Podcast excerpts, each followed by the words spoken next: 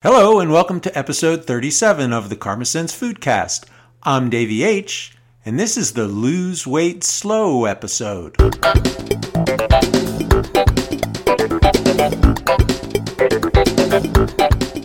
Thanks for joining us here on episode 37 of the Foodcast on this, the first annual National Schlumpia Day. May all your Schlumpia dreams come true. Today we talk about the phenomenon of weight loss and the one and only true strategy for long term achievement of weight loss. We meet my friend and fellow health coach, Sharon Lewis, who discusses her strategy and the effort it takes. There's no easy way, but it's worth it if you need to, and if you don't need to, you'll learn why you need to be supportive of those who do. But first, rant. So, I was a fat kid growing up. In my elementary school class, I was the fat kid. My mom always struggled with her weight and died recently due to her obesity. I don't know a lot about my family past my grandparents, but my conclusion as a youth was that genes were working against me. It's true, even at 10 years old, I was a health and wellness geek. One day, when I was about 13, thanks to some education, teenage stubbornness, and the accompanying hormones that motivated me to upgrade my relationship with girls, I decided to fight my genes and shed the pounds. Over the course of the next few months, like a caterpillar metamorphosizing into a graceful butterfly, I grew several inches in height, lost about 20 pounds, and underwent my own conversion from husky, awkward, prepubescent geek to tall, lithe, awkward, pubescent geek.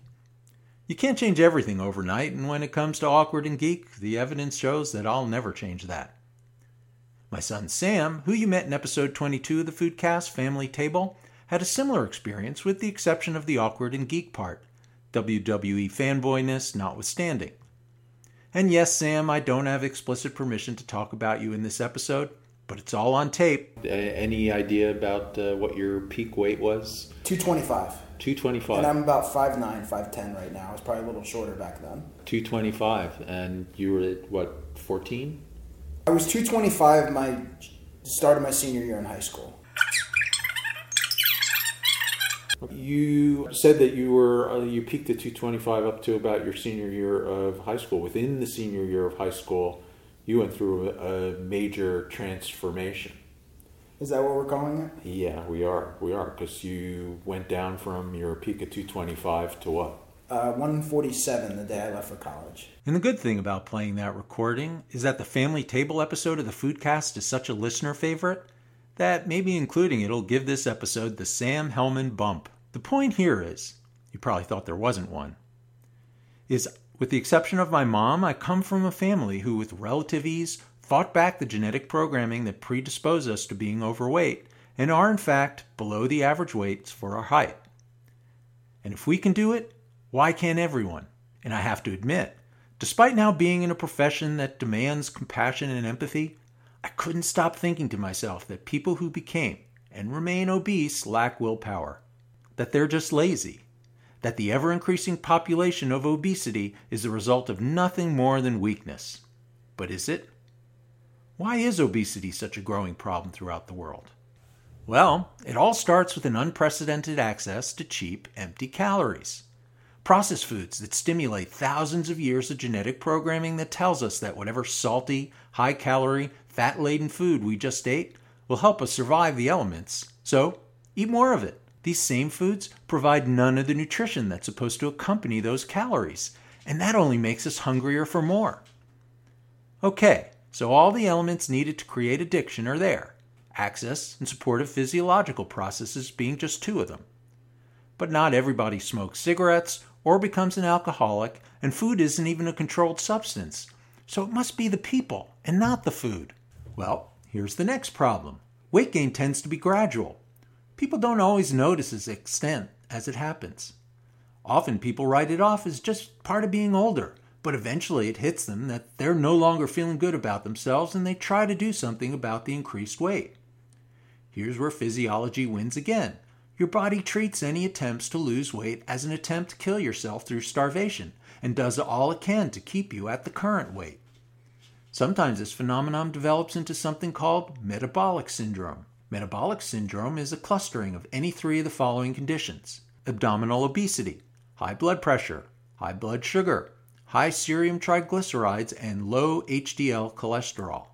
Some of these conditions cause direct hormonal responses that either make a person feel hungry or desensitize that person's ability to feel satiated, satisfied, full. Others, through inflammation and additional weight gain, add indirect physiological conditions that increase craving and hunger. For example, sleep apnea, a condition in which a sleeping person's airways closes, causes that person to suffocate in mid sleep cycle, at which point he or she awakens, resulting in a poor night's sleep, and a poor night's sleep increases cravings for crap. According to a UC Berkeley study, Go Bong Hits, sleep deprived brains suppress the complex decision making of the brain's frontal lobe and increases activity in deeper brain centers that responds to rewards. And as a result, participants in the study favored unhealthy snacks and junk foods when they were sleep deprived. Really, it had nothing to do with the bong hits. Does this mean things are hopeless for people struggling with their weight? No. The fad diet brigade and mass media are replete with examples of morbidly obese people shedding the pounds. I mean, replete. It's pleated and then pleated again. Television franchises are wholly focused on the phenomenon of successful weight loss. Oh, wait, that's not right. Shows like The Biggest Loser actually make my point. As a National Institute of Health study found, motto, sorry, adherence to basic science is not part of the fiscal year 2018 budget. Anyway, as that study found, over 90% of Biggest Loser participants gain back all their weight. But even with that, there's hope. It's just not the sexy stuff that television shows are made of. Because the way to lose weight isn't to lose weight fast, it's to lose weight slow. Lee. Sorry, saying slow is catchier, but my inner Abe Helman absolutely required that I use the adverb form. Losing weight slowly, while ensuring an extra long story arc for a TV program, doesn't make for great ratings. Bob, with your loss of 10 pounds over the course of the season, you're the biggest loser. Not all that compelling, but a morbidly obese person losing just 10 pounds can shave significant points off blood pressure and reduce wear and tear on the body. Even if there's a 100 or more pounds left to lose to be at a healthy weight. There are a million ways to lose weight slowly. My assistance is one of them. Another option is the lazy way out bariatric surgery. Bariatric surgery is the name for any number of procedures that physically alter the digestive system, either through stomach reduction or some other change to one's gastrointestinal plumbing. Bariatric surgery resets your physiology so it no longer fights to get back to the old weight. Spend the night in a hospital, and boom, it's smooth sailing from there. Or is it? Let's talk to someone who knows. Sharon, thank you very much for being here today. Thank you for having me, Dave. Why don't we start off with you giving some background about yourself? I'm a certified integrative health coach. I'm also an executive in the pharmaceutical industry. And I also have learned recently to embrace a healthy lifestyle. So you've learned to embrace a healthy lifestyle, the implicating being that it's a recent development. So, uh, what's different about your lifestyle now and what it was like before? Up until about three and a half years ago, I spent a lifetime of being somewhere between overweight and morbidly obese, and I would oscillate between active lifestyle, sedentary lifestyle, and everything in between. And once I made a lifestyle change, I've really embraced more of a healthy mindset and a little bit more mindfulness and certainly a more active way in which I live my life now. Just for perspective for the listeners, you say morbidly obese. Do you mind sharing exactly what that means? In my case, I really needed to get off a hundred and some odd pounds, and depending on which physicians you speak to, will depend on how they categorize people. But if you have a very high BMI, then you're typically put in the obese or morbidly obese category. And sadly, I fit into the morbidly obese category for much of my life some people might not have perspective of exactly what 100 pounds means. You put photographs on your website that show before and after that I think provides that perspective, and I'll put a link to that on the show notes. Yeah, I'd say that I pretty much had lost the equivalent of a person. Uh, that probably puts it into perspective. Yeah, I've only seen you after you've had this healthier lifestyle experience, and you are a petite woman. yeah, that that doesn't equate for me. Petite and, and and me just don't seem to resonate. I've heard that phrase before, and it still is something I have a hard time understanding and equating. Without you necessarily having to, to share something that ladies don't generally like to to share. How long had had you been struggling with your weight? My entire life. Even I'd say maybe not on the day I was born, but even as a toddler, um, in the pictures that I see, I was definitely chunky. As a young child, I was always overweight and teased. As a young adult, that continued. And the only time I ever very briefly got to something closer towards a normal size was after extensive exercise and extreme calorie deficit. And I'd say that it's really been a lifetime, decades okay. of, of that battle. With that struggle, you also happen to be navigating around a highly stressful professional career, even before you became pharmaceutical executive. Would you mind sharing a little bit about what you had been doing and, and your career path? My entire career has really been a dance between the life sciences industry and the high tech industry, and I've held a series of executive level roles. I'd say experience just because of being obese. I've experienced a lot of negative stigmatisms, people assuming that even if you get to a certain level, you're not maybe as organized as they would expect or think. And it's just, it's all a lot of, I'd say, misperceptions and preconceived notions, a lot of discrimination, and I'd say a certain amount of harassment over the course of my career. And yet, through it all, I continued to, I'd say,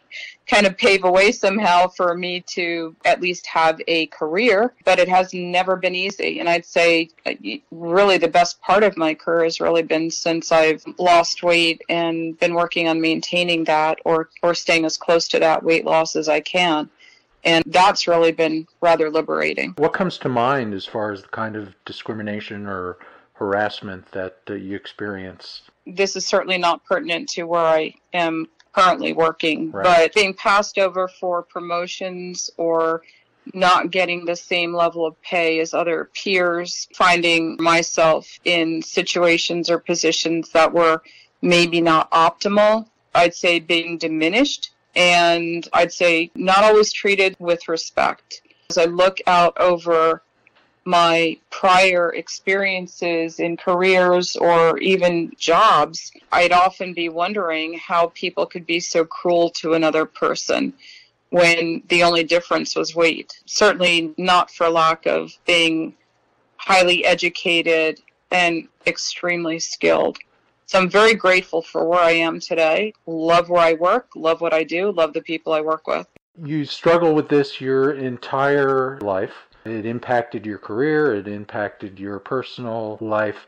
What kind of things did you try to actually change the situation? Well, if you're talking about changing the situations in terms of how people were treating me, that I, I would have to say there were not a lot of things you could do about that. In terms of trying to change situation in terms of weight, that was plentiful. that was any mixture of a gazillion diet programs. I could probably fill you in on all of those, as well as crazy exercise plans. And I'd say that those were probably the things that I tried most frequently, as I really was a firm believer you can't change other people's behaviors and the way in which they view other individuals. But I always tried to change me, and that's really what I focused on. You tried everything, but it was difficult to make the real change that you wanted to make. And I cheat a little bit because we've spoken about this before. You actually had metabolic syndrome, which was fighting to keep your body at the weight it had become accustomed to. Precisely. Having gone undiagnosed with metabolic syndrome wasn't helpful. I was happy to know that there was something that was really wrong with me because every time that I would attempt and fail at diet and exercise change, impact that would have not just on weight but also on my psyche was not helpful. I could pretty much write a book about all the diet programs I was on. And most people that have metabolic syndrome would say the same thing. I tried everything there possibly was available and calorie restriction to 300 a day at different points in my life, including when I was in high school. So there were a lot of experiences and with major diet programs and all different supplements that never really resulted in any kind of long-term sustainable weight. Do you mind sharing just in your own words what metabolic syndrome is? It's a situation where your metabolism is fighting to keep all of the fat and the calories that you are consuming in your body. So it's very difficult to lose weight and take the weight off. It really typically results in and requires someone to undergo some pretty major interventions in order for that to be turned around. And you took on one of those major interventions.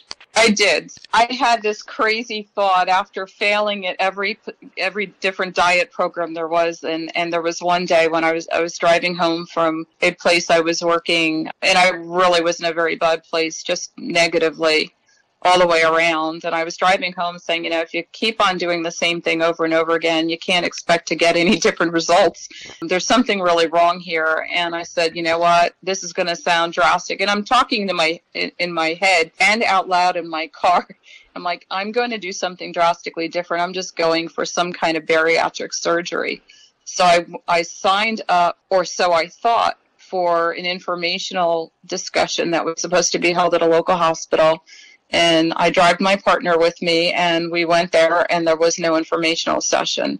So I was so busy with my workload at the time I couldn't get to any other kind of informational session for about 6 months.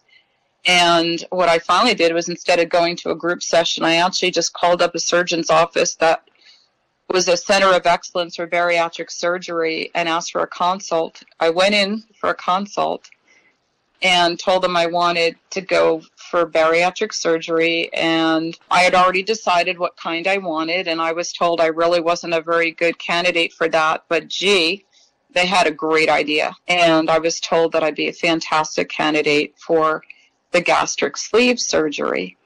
And I had never heard of that before. So I asked a few questions and I just said, Where can I sign up? I didn't even discuss it with anybody. I didn't even do any immediate research between the two minutes that I was talking to the surgeon and the two minutes in which I blurted out, sign me up. I just said I knew I had to do this, and that was that. And I left with a whole bunch of paperwork, went home and did all the internet research I could, and then started going through the process to become approved so that I would have insurance coverage to take care of that.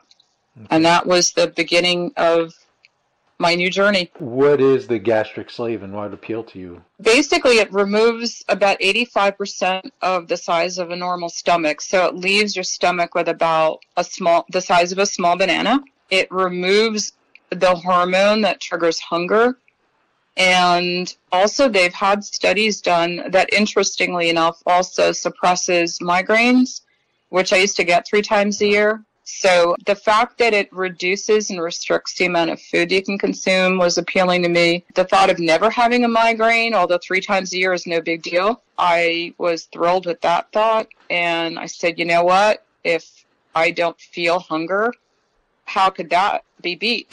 so those were the things that were enticing. And then I think the final thing was the fact that unlike some of the other bariatric procedures, this still allows you to absorb vitamins and minerals normally.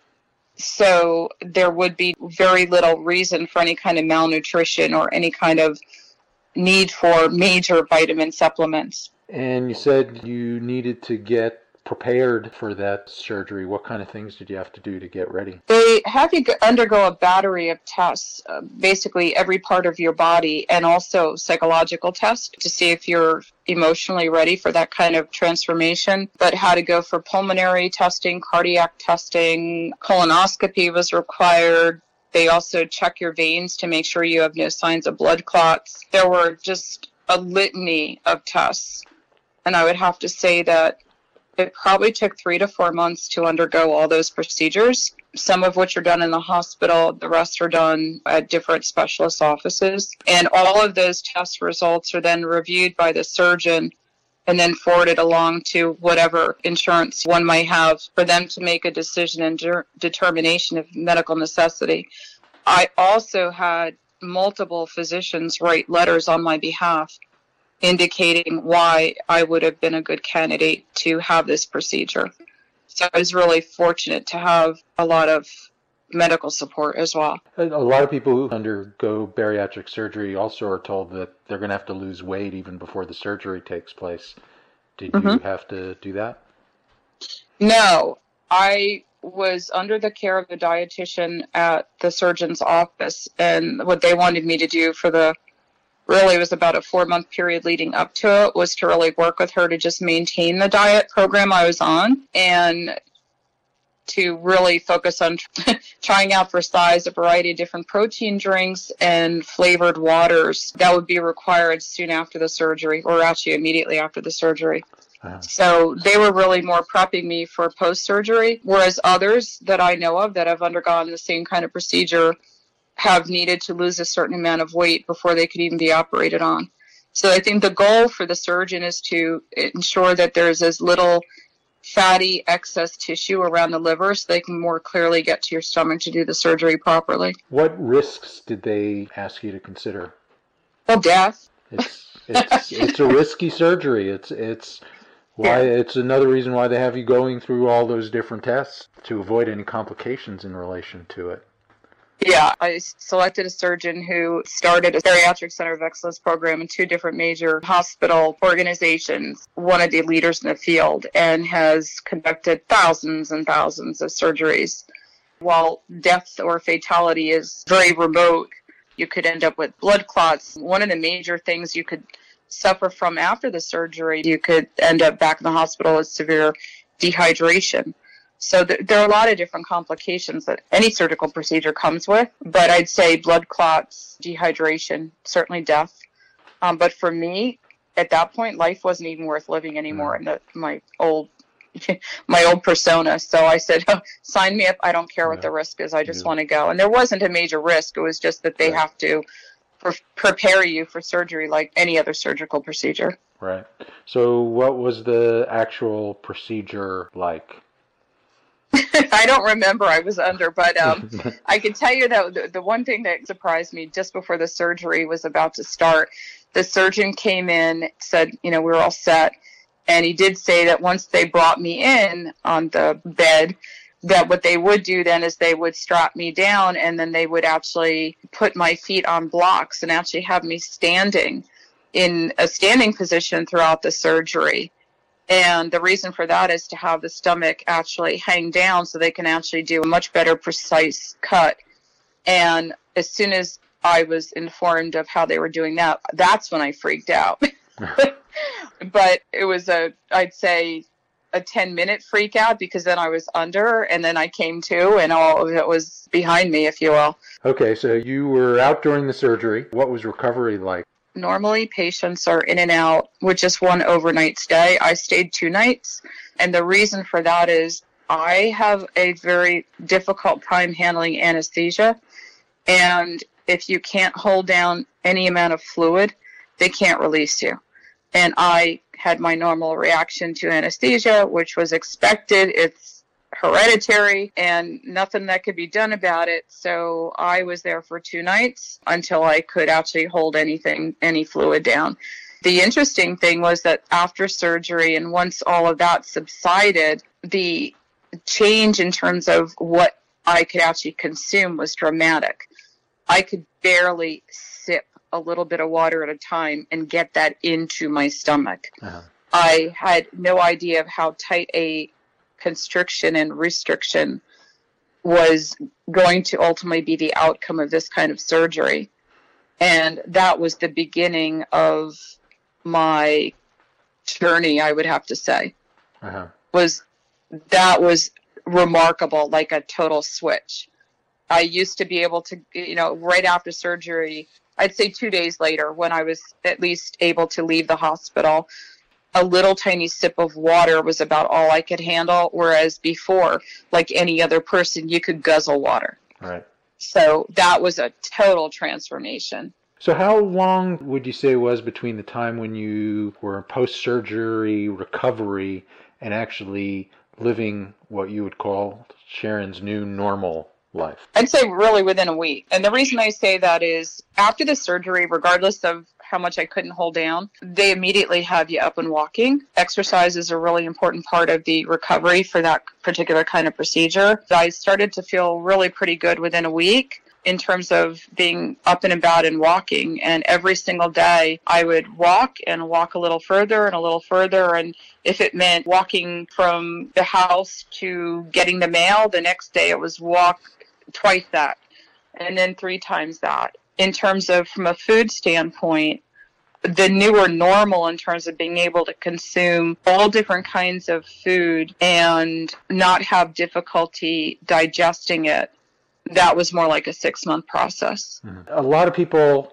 focus on the actual physical aspect of getting the bariatric surgery, some kind of stomach reduction. Of course, having that surgery doesn't make you lose the weight. There's a lot of work after it. The real process is after the surgery is done. Correct. And actually, I'd say the real work is probably a year after the surgery is done. Uh-huh. People would ask me, how I lost the weight. And it was a combination of tools. The surgery was certainly one tool. Having a registered dietitian as part of the team from the surgeon's office was absolutely required. Having an exercise physiologist who actually customized my exercise programs was a big part of it. A fantastic support system was also a big part of it. And then I think the major piece was mindfulness. So you have a whole team of support people that are focused on your diet, increasing your physical activity, making sure that mentally you're all in, uh, doing what you need to do to make sure the surgery is successful. It's a lot of work. It's where most bariatric surgeries fail. And then there was your own work on mindfulness. What's your current diet like? I would say that it's mostly a low carb, high protein diet. Breakfast could be any combination of one of the following. It could be a protein shake. It could be a protein bar.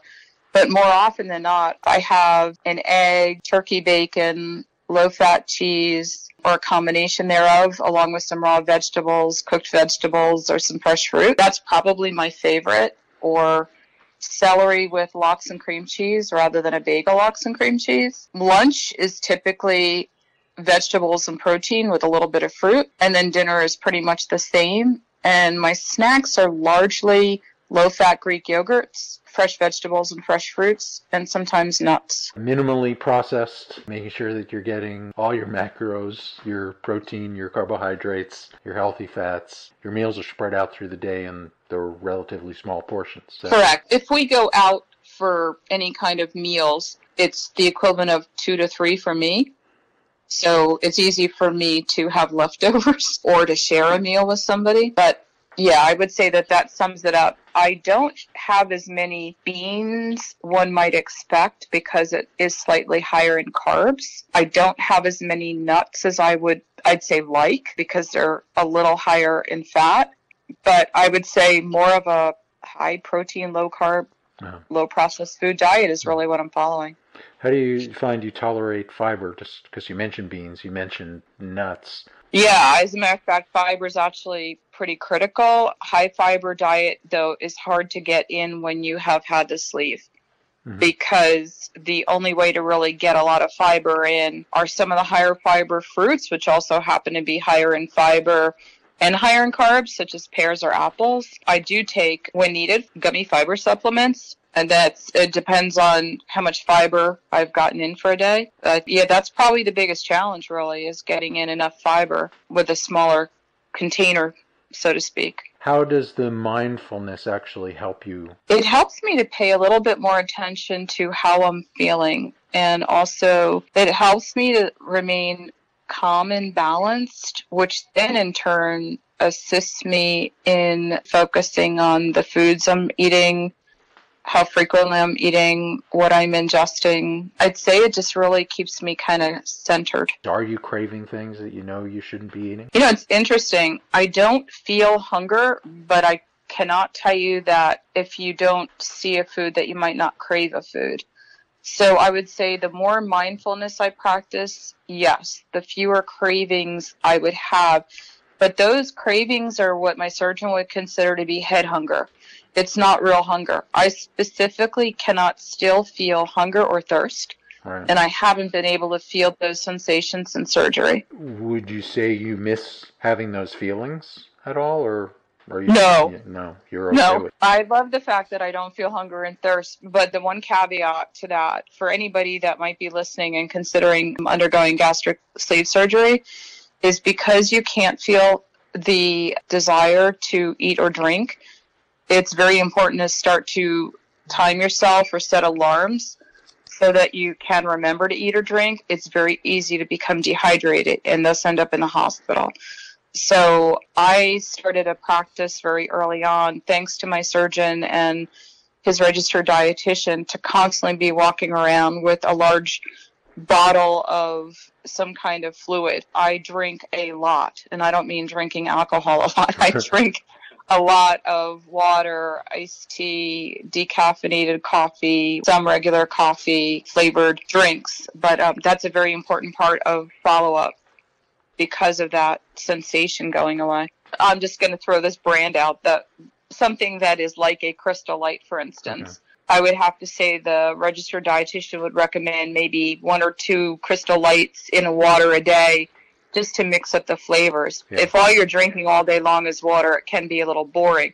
The good news is you can still infuse your water with things like mint or fruit so you have the essence of another flavor, but sometimes you just need something that doesn't taste like water. And you know, I'm not the slightest bit insulted that you just called me boring. By the way, I didn't call you boring, but you know what I'm saying. uh, are you able to drink alcohol? Oh, I can maybe tolerate about uh, half of a um, shot glass Uh-huh. of wine, and anything beyond that, I am drunk as a skunk. Okay, I'll keep that in mind next time we're face to face. All right, all yeah, right, I learned that the hard way. I was I was at a conference a couple of years ago, and I hadn't had any alcohol in a, probably about a year and a half. And we were at an event, and I had a nice glass of Merlot, which is my drink of choice. And I had about half the glass, and then I could not stand up. I couldn't walk. It was really embarrassing. How else has your life changed? you know, in very basic ways. So, as an example, I still tend to park a little further away from the right side of a car so that I can actually fit in the driver's side of my car. I do that out of habit. I can now actually sit in a regular airplane seat without an airplane ex- airplane extender seatbelt.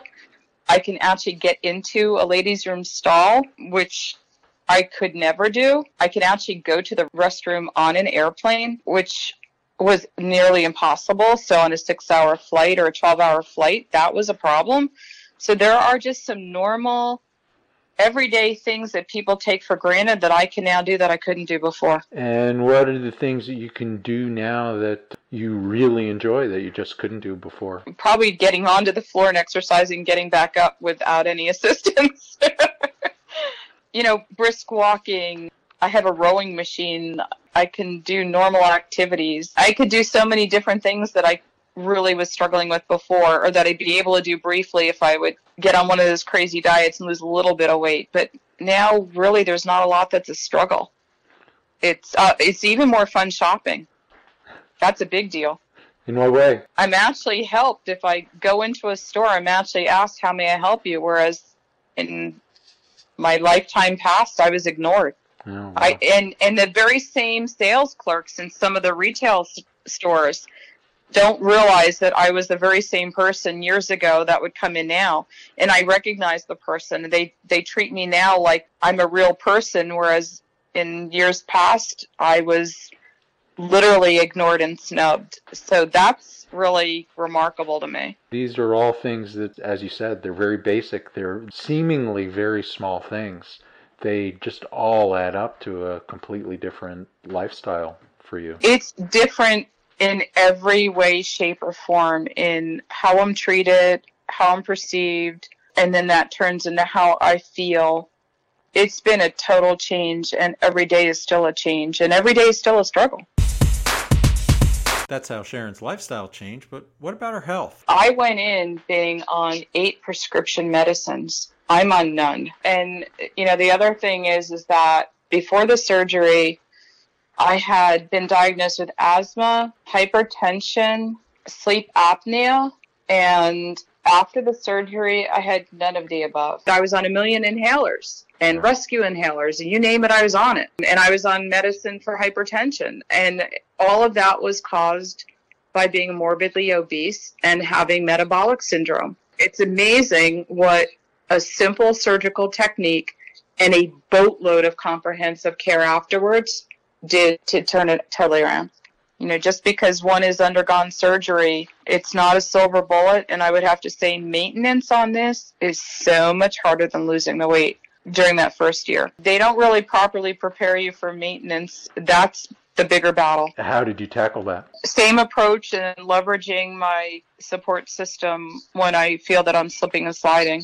Mm-hmm. So that's when I'll reach out to my dietitian and my doctors and my exercise physiologist and ask for help. I'm trained in behavior modification, but like everybody else, it is a definite struggle. You can't undo something you experienced for over five decades, and you can't just turn a switch and say, Oh, I had surgery. It's a magic bullet. It is absolutely not. The other point I think you're making, which is there's really two sets of changes you need to make. You need to make the changes that help you lose the weight. But as you point out, maintenance is a completely different animal. And in order to make sure that the weight doesn't come back and that you remain healthy, you've got to make a change again. It's very important. And for me personally, I do a fair amount of traveling. And what I find unravels my routine and my ability to remain mindful is when I undergo a major change in my environment. And that's when I typically will slip and slide a little bit. And then I have to really rein it back in to get back on track. The only positive is I know what I need to do and just takes a lot of mindful practice and a lot of determination to stay on course. What advice do you have for other people who may be considering what you did? For people that are considering undergoing the gastric sleeve or any kind of bariatric surgery, I think there's a couple of things to consider. Uh, one is to make sure that they search out a surgeon that has a center of excellence in bariatric surgery. That's really critical. They typically have a very comprehensive team that will help to ensure that they have a safe surgery and great outcomes, but will work with them long term to ensure success. Secondly, it's important to research what life is going to be like afterwards because there's no turning back. This surgery is permanent, it cannot be reversed. It is a dramatic lifestyle change. It's something I would do over and over again. If I could, I'd probably go and have the surgery done every three years just to tune me up. and then I think finally, if, if anybody is really interested in speaking with somebody who's gone through this and is on the other side, you know, three and a half years out, anybody's welcome to reach out to me and I'd be happy to speak with them. Okay, and I'll put contact information in the show notes, but uh, what is the best way to get in touch with you? They can go to my website, uh, weightothink.com, and there's a contact form right there. Okay. Well, thank you, Sharon. Now, you gave me an assignment to help better appreciate the experience that you had. Do you mind sharing what that assignment was? And we'll find out about that assignment next. Do you mind sharing what that assignment was? Sure. So my assignment was to take a brisk walk and practice some mindfulness and be aware of your surroundings and come back and say, describe what you saw. And if you happen to have an opportunity to take a picture or two of something that reminded you of what you experienced during your exploration to, uh, to do so. Okay. We flipped a virtual coin and decided that you were going to talk about your experience first. And so, would you mind just sharing what comes to mind? Sure. I went out on a brisk walk early this morning, and actually, I, I, I brisk walk every day. But I thought long and hard this morning as I was out very early that my walk this morning is a little bit of a contrast from my walks on other days during the week. So, Monday through Thursday, I'm usually in the urban environment uh, that faces New York City. And my view is often of skyscrapers, New York City skyline, and I am assaulted with the smells of a mixture of coffee, salty air, bagels, and bacon every morning. So, what occurred to me this morning on my walk was what a difference as I walked amongst nature in the community in which I live, and what a stark contrast that is to the other four business days of the week. And as I was walking this morning, I noticed purple rhododendrons. I noticed one of my neighbors had no wildflowers planted this year, as in every year past. I saw a goldfinch that I haven't seen land anywhere here in the entire time I've been living here. And it was totally quiet except the sound of chirping birds. And I was meandering through our development and really enjoying soaking up nature before anybody was out in the morning. No sound of cars, no sound of airplanes, just the still of nature, the flowers, and the birds. And I was just loving it. So, what kind of things do you do to make sure that you maintain beginner's mind in a, in a route that you've done before? As I embark upon my mindfulness walk, I don't even know if I consciously have to think about anything now. I just am looking alertly all around me to see what is it that I haven't noticed before and to really take in the sights and the smells and the sounds in a way that's new and fresh for me that day. And that's exactly what I do. And it really makes me let everything else go. I don't think about anything else except exactly where I am in that moment. And the only thing that I would say that is a distraction, but a good distraction, is I pull out my phone so I can take some pictures to remind me of that moment so I can actually capture it and try to hold it preciously in my mind. Is there anything that when you reflect back on this walk that you want to make sure that you do differently next time? I'd have to say for today, no. It was such a beautiful walk. I felt like I came back fully refreshed, recharged, and invigorated. And I would have to say that if that wasn't the case, then I would say there would be something different. But today's walk was absolutely perfect. The weather was great, the experience was great, and to come back feeling very calm and very aware of exactly how I was feeling during the moments of that walk was exactly what I had hoped for. I'm glad you were able to take the successful mindful walk, all in the name of my little podcast. I'm just teasing. Thank you. okay, I grilled you on your mindful walk. We're turning the tables now. Okay, so Dave, Tell me about your experiences as you took a mindful walk. Where did you go today? So, I did a walk that is very common for me. It's one which starts out through my neighborhood, which is kind of suburban mix of single family and townhomes. I work my way to downtown Alexandria, which is kind of urban, certainly not like New York City or even West Orange. I worked my way to the Potomac River, walked up the Potomac River, which then becomes kind of serene parkland, and then cut back over and walk through, not particularly nice, but it's all part of the walk, industrial commercial park buildings. And because my mindfulness muscles are not as developed as yours when I go on a walk with the intention of it being a mindful walk, and I know it's going to be a route that I've been through before. I actually end up giving myself assignments just because that's how I roll and pick some various things that I'll try and focus on and keep me centered. So those assignments will often have to do with finding colors, finding shapes, and listening to sounds. So the color I picked this time was white and trying to identify, uh, which is not one I would normally do, just items that are white that occur in nature. And what I found is that there's really very, very few things, even flowers that are pure white. In fact, the thing that had the purest color of white, white was bird poop on a car. Um, so there, there was that. And because when I was walking through the city, I was also focused on any kind of statuary or gargoyles that were looking like animals. And I encountered very few of those. It's just not part of Old Town Alexandria's architecture. I really need that kind of exercise to help keep me focused, otherwise, monkey brain takes over. How did you feel after your mindfulness walk? I felt invigorated. It was uh, 90 degrees and very humid here as well, but I still felt invigorated. I felt relaxed. I felt like I could definitely focus on the work that I had for the rest of the day. Hmm. Is there anything that you would do different on your next hmm. mindfulness brisk walk?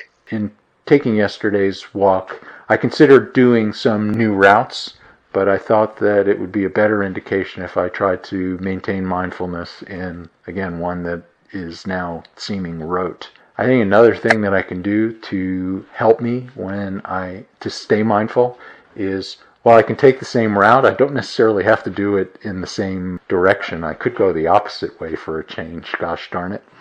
Um, so uh, if I do that one again, I think I'm going to go through the nasty part of town first and see what happens when I get in the better parts in the back half of the walk.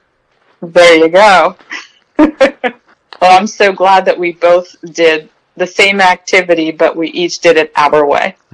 And this is something that, again, helped you through your recovery uh, from having bariatric surgery, both from the physical activity it introduced as well as helping keep you focused and centered and calm and at peace with yourself. Absolutely. Absolutely. Okay, Sharon. Well, I really appreciate your taking the time to do this with me. I know you've got other things backing up into all the time that we've taken, so I want to let you go. But again, uh, if people want to get in touch with you, learn about more about your experience, engage your coaching services to help them as well, uh, the information will be up on the show notes, and it's weightothink.com. Thank you so much, Dave, for uh, having me today and really appreciate it. Sharon, who had a demanding career, she humbly never acknowledged that she worked in the famously misogynistic and unforgiving of flaws Silicon Valley, leading Yahoo's global operations at a time when Yahoo was still relevant.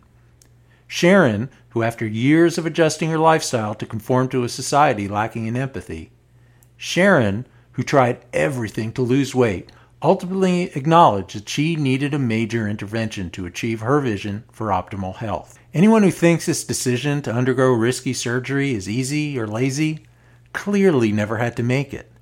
And as we learned, the surgery is really only the beginning. It's not a shortcut, it's not losing weight through cheating. Bariatric surgery only addresses one of those six factors longtime listeners of the Foodcast know impact our health and our weight genes, physiology, physical activity, nutrition, physical environment, and mindset. The surgery totally rewires physiology. Physical activity, better nutrition, and mindset is what makes the surgery succeed. And as I continuously declare when I speak in public that mindfulness is the key, you heard in Sharon's own words the important role mindfulness has in her journey to better health. She made full use of the resources available to her to support her need to exercise, eat right, and adjust her mindset. Lack of that big picture and thinking the surgery is all that's necessary is why, as fraught with complications as the surgery can be, almost 10% of the morbidly obese and almost half of the ultra obese who undergo bariatric surgery gain all their weight back and end up with a truly effed up digestive system to boot. This is a choice that isn't lazy or cheating, it's hard work and brave. Furthermore, it's selfless. In the US alone, economists estimate that complications due to obesity cost us over $190 billion a year.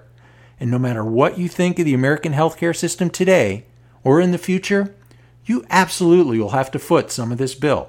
People who struggle with weight and take the steps to improve their situation are heroes. Those that succeed, succeed against all odds. I want to thank you for listening to this episode of the Foodcast. If you like what you hear, please post a review on Apple Podcasts, formerly known as iTunes, and share the love with your buds. Also, reach out to Sharon at weightothink.com. That's W E I G H T O T H I N K.com and tell her what you think. Finally, if you're still a mindfulness skeptic and you find yourself in the Chester, New Jersey area on June 6, 2017, National Applesauce Cake Day, I'll be doing my famous Karma Sense mindful eating presentation at Dean's Natural Food Market in Chester. Come see what one fan literally called a combination of George Clooney, Paul Krugman, and Robby Benson. By that, I can only assume that fan means I have Robby Benson's brains, Paul Krugman's looks, and George Clooney's, I don't know, singing voice?